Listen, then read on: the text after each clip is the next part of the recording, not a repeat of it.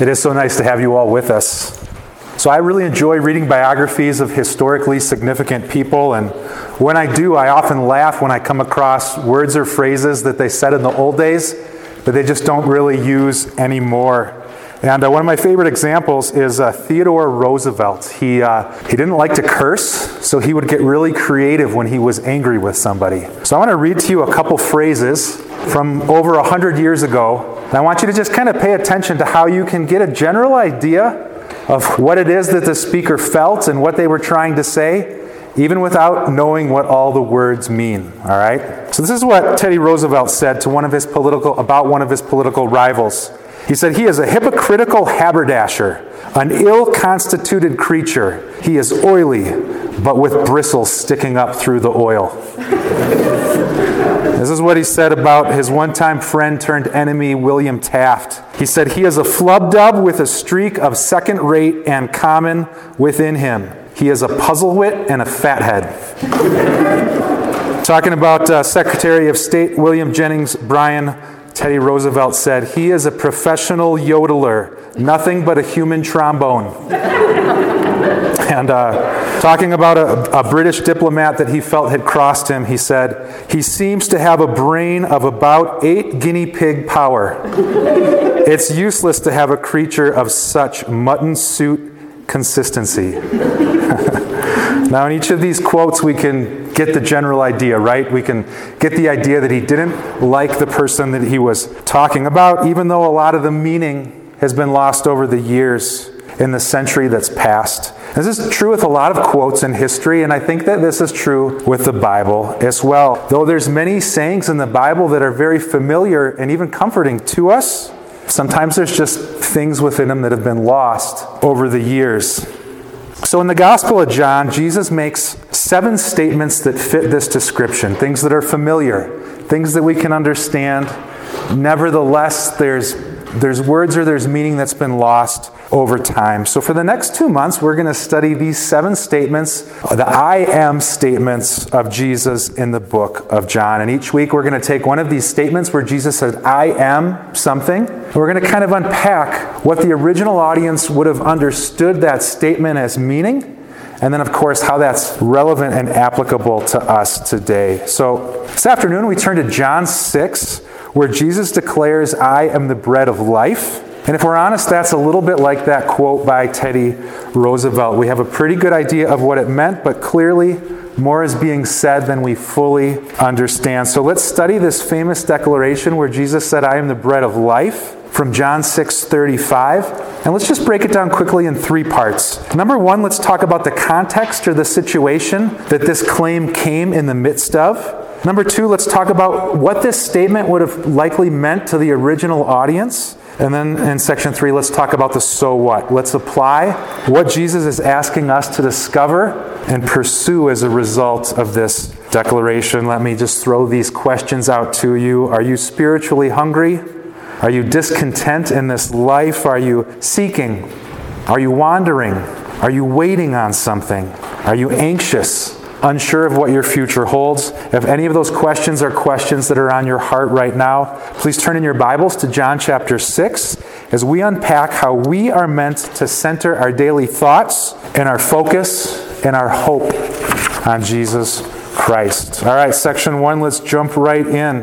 What is the context that Jesus, like, what is the situation? What are the surrounding circumstances that were going on when Jesus said that he was the bread of life? And I think a really thoughtful place to start is actually the very last verse in the book of John. Uh, actually, it's the last verse of chapter 20. And the author of the Gospel of John kind of gives us a clue as to what he was thinking when he wrote this gospel. And he says this Jesus performed many other signs in the presence of his disciples, which are not recorded in this book.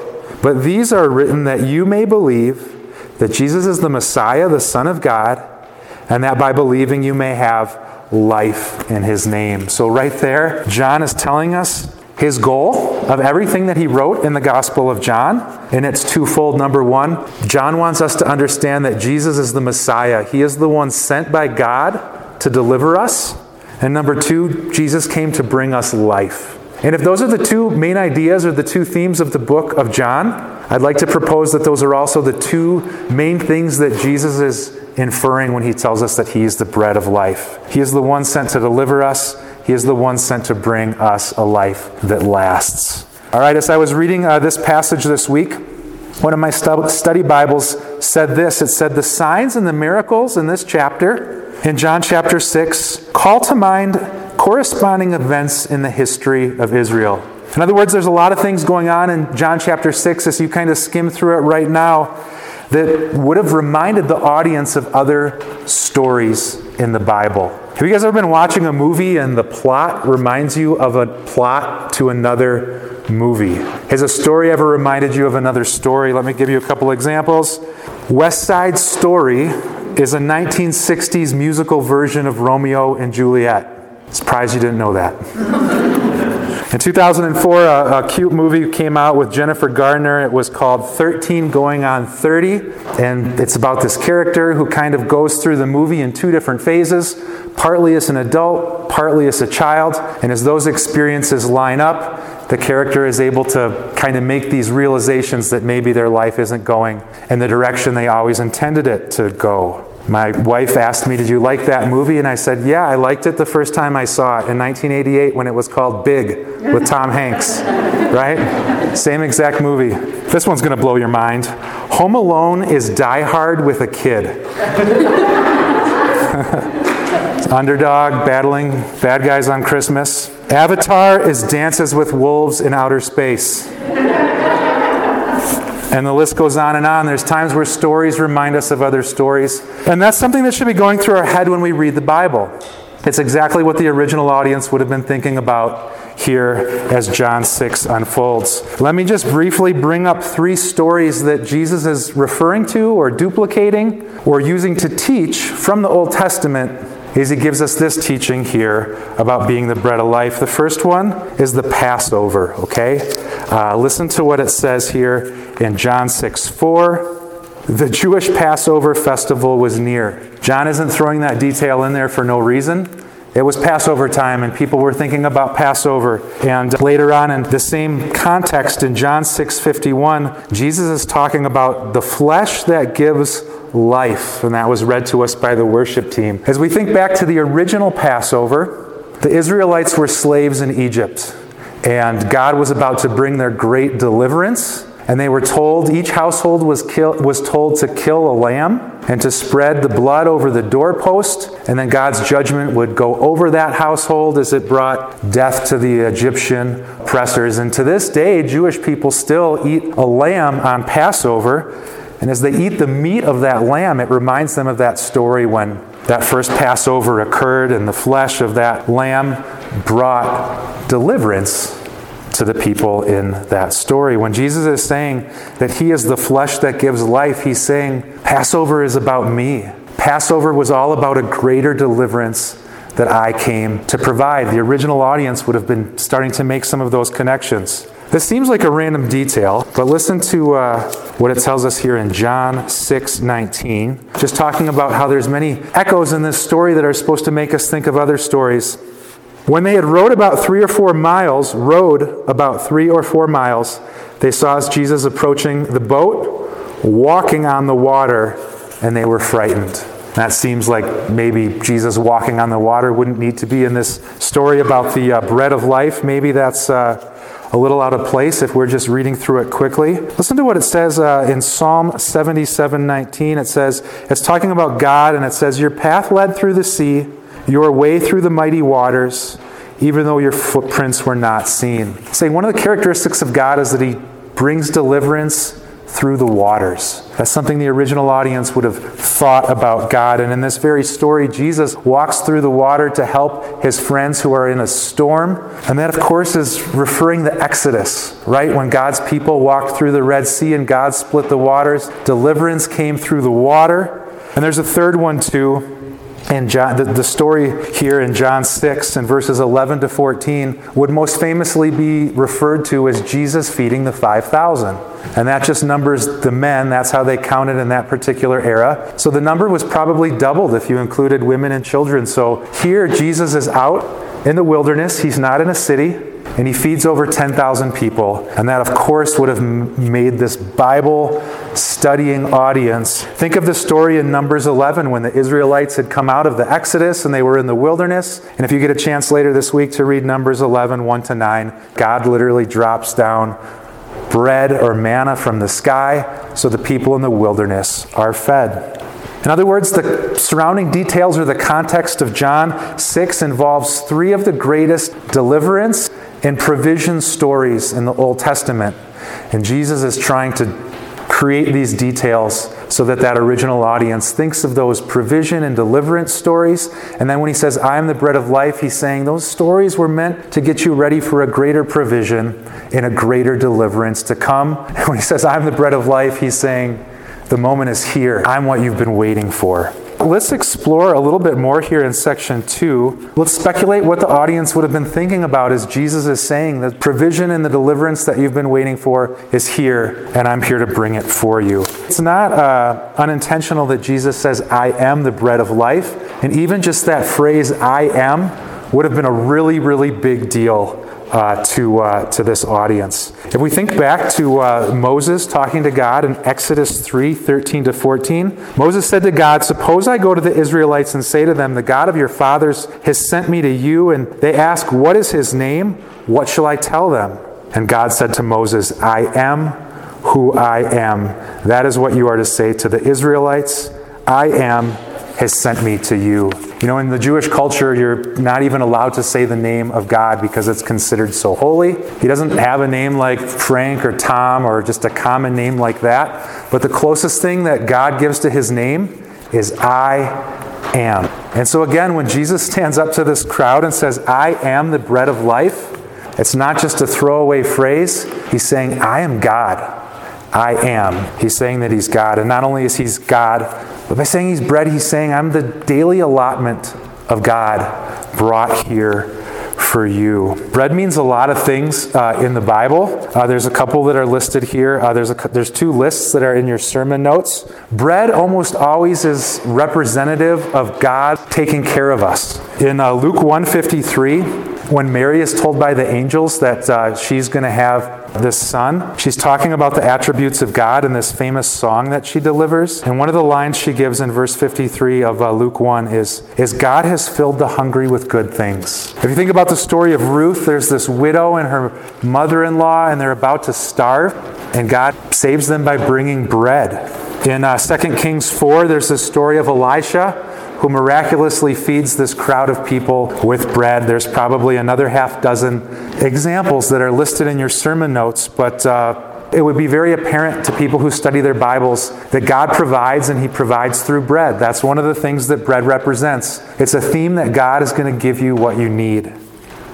A second thing that uh, Jesus would have been kind of teaching about here that would not have been lost on the original audience is that we're promised that even though this world is full of death and deterioration and sin and terrible things that happen to us, there's this theme in the Bible that in the future we're all going to break bread together in heaven. It's the eschatological, that's the fancy word that means in future times. It's the wedding feast, it's the victory feast. And even all the way back in the Old Testament, in places like uh, Isaiah 25, 6 to 8, it says this On this mountain, the Lord Almighty will prepare a feast of rich food for all people, a banquet of aged wine and the best meats and the finest of wines. And on this mountain, he'll destroy the shroud that enfolds all people, the sheet that covers all nations and he'll swallow up death forever. The sovereign Lord will wipe away the tears of all faces, and he'll remove his people's disgrace from the earth. In other words, this world is often a hard and a harsh place.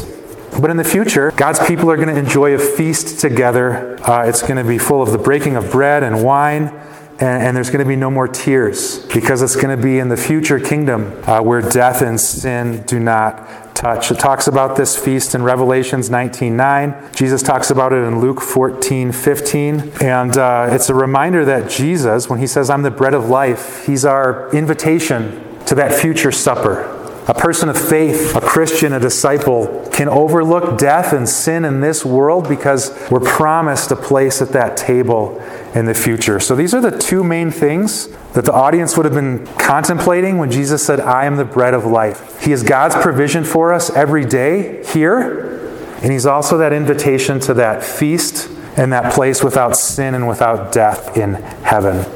So let's wrap up here in section three. Let's, let's talk about the so what. Let's talk about the application for us in 2021. If Jesus invites us to think about Him as the bread of life, what does it mean for us today? I'd like to suggest two things that would challenge you to think about this week. The first one is this Jesus is asking us to establish and to look at Him as the primary source of God's generosity and provision and care. As you think about what it means to be a spiritual person, when Jesus says He's the bread of life, He wants us to consider Him as the central way that we access God, the model that we look at, the guidance that we learn from. In uh, John 6, 1 to 14, we have the story of Jesus feeding the 5,000, probably 10,000 people. And then, and listen to what it says here uh, as I contrast two more verses from this teaching. In John 6, 35, Jesus says this Jesus declared, I'm the bread of life. Whoever comes to me will never go hungry, and whoever believes in me will never be thirsty. Jesus is telling us that he can offer satisfaction to us in ways that nothing else can satisfy us. But then listen to what happens at the end of the sermon in verse 66. From this time, many of his disciples turned back and no longer followed him. It's an interesting contrast. On one hand, Jesus is telling us, I'm your daily bread, and I can offer you guidance and companionship and teaching in ways that nobody else can. But then a lot of people say this teaching is hard, and they walk away. In other words, there's some people that are going to find what Jesus is promising, there's other people that are just not going to feed on it and consume it and experience it in the way that Jesus is inviting us. Uh, in my last church, we had this little room that was our church library, and there was an interesting contrast that's always stood out to me. There was about 300 books that I guess would fit under the description of Christian novels. Some of them were like adventure stories, some were stories about missionaries, some of them were Christian romance novels where this lonely person trusted that God would send them a mate and then he did and you know they were like shelves and shelves of books that would fit that description and then there was like one small shelf with probably 20 or 30 books that were actually about Jesus. Isn't that kind of a sad contrast? With a whole shelf of books that are about things that are kind of overlapping with spirituality, kind of about the Christian life, and then there's a really small section there about Jesus. And I think that's an interesting illustration of the way that we try to be spiritual people. There's all sorts of different speakers that we listen to. Uh, there's all sorts of different ways that we try to feel spiritual. But Jesus is saying, Jesus is saying, I want to be the primary way that you're spiritual.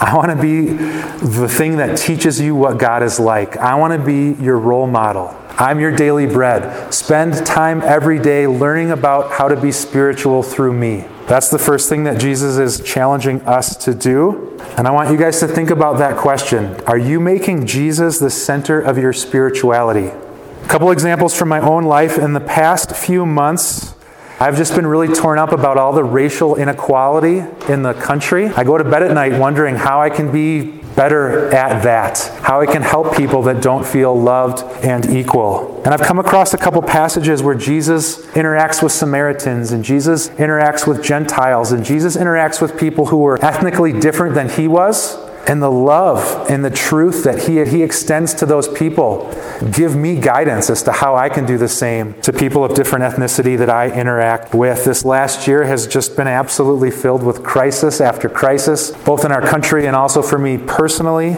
In Luke 11, Jesus teaches how we can pray desperately and be heard by God in a time of crisis. And that's something that I'm thankful that Jesus has given me guidance for. With all the crazy things that have happened in a pandemic year, I found myself more anxious than I've ever been before. And there's a beautiful teaching within the Sermon of the Mount in Matthew 6 where Jesus lays out in just an absolutely brilliant way how you can be a less anxious person. Write down Matthew 6 and read that if you want to be a less anxious person. And the list goes on and on about how ways that in the Gospels and really throughout all of Scripture that Jesus is showing us that we can find the life that God has offered to us through Jesus. If you want to be a spiritual person, yoga can straighten out your spine, but it can't straighten out your heart and it can't straighten out your hope. Jesus is telling us that he can straighten our heart, he can, he can straighten our conscience, he can straighten our hope in a place that won't fall short. Let's wrap up with this. I think the second challenge for us about this statement that Jesus is the bread of life is that Jesus wants to give us hope through the hardest things of this world. When Jesus says that He's the bread of life, He wants us to find our hope and He wants us to find our victory in Him. Stephanie read a passage for us that had some strange parts. Let me just wrap up with. Uh, with this, referring back to verses uh, John 6 53 to 58, and then we'll transition into the Lord's Supper which is really what Jesus is talking about here and what's really tying, hopefully, all this together. Jesus said, I tell you, unless you eat the flesh of the Son of Man and drink his blood, you have no life in you. Whoever eats my flesh and drinks my blood has eternal life, and I'll raise them up at the last day. My flesh is real food, and my blood is real drink, and whoever eats my flesh and drinks my blood will remain in me, and I will remain in them. Just as the living Father sent me, and I live in the Father, so the one who feeds on me will live because of me. That's a really strange teaching. If you're here for the first time, that is going to sound really strange. And what Jesus is talking about is communion. He's talking about the Lord's Supper because he knew that through these teachings, for the next 2,000 years, Every single month, and in some churches every single week, people were going to celebrate the Lord's Supper. And as we talked a little bit earlier about how one of the things that the original audience would have been thinking about when Jesus was giving this sermon was wow, that sounds a lot like the eschatological feast to come. That comes that sounds a lot like the stories in the Old Testament that say one day on God's holy mountain everybody is going to break bread and drink wine in a place with no death and with no sin and that's exactly what Jesus is talking about. Jesus is saying that those who celebrate the Lord's Supper, which isn't a magical event, it's a metaphor. So it's saying those who trust that Jesus is our daily bread, those who trust that Jesus does give us an invitation to experience this great victory feast in heaven, those people can go through the hard things of this world with a greater hope to come. One of my favorite pastors, Tim Keller, tells a heartbreaking story about one of his colleagues. He had a friend who was a pastor who tragically lost his wife very early, even as they still had young children in their home. And so he was driving through urban traffic with uh, his children going to his wife's funeral.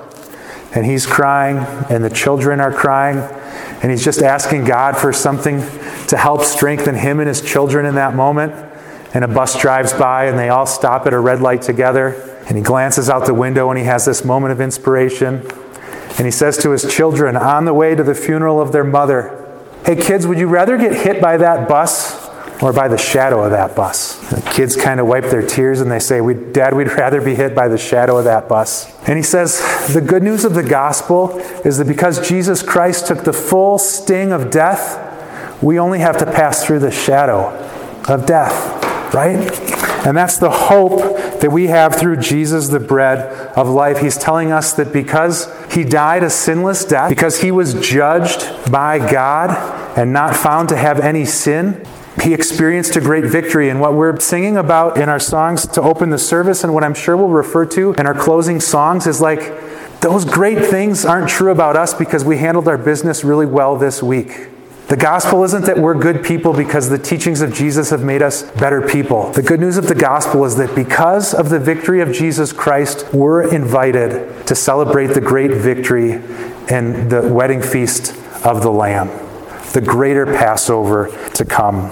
So I'd like to invite the worship team to come forward. And as they sing a final song or two for us, uh, we're going to just give you guys an opportunity to celebrate the Lord's Supper with us. Um, on one hand, it's just juice. On one hand, it's just crackers. But it's more than that because it's a metaphor that those who celebrate in this ordinance are recognizing that Jesus Christ is the bread of life.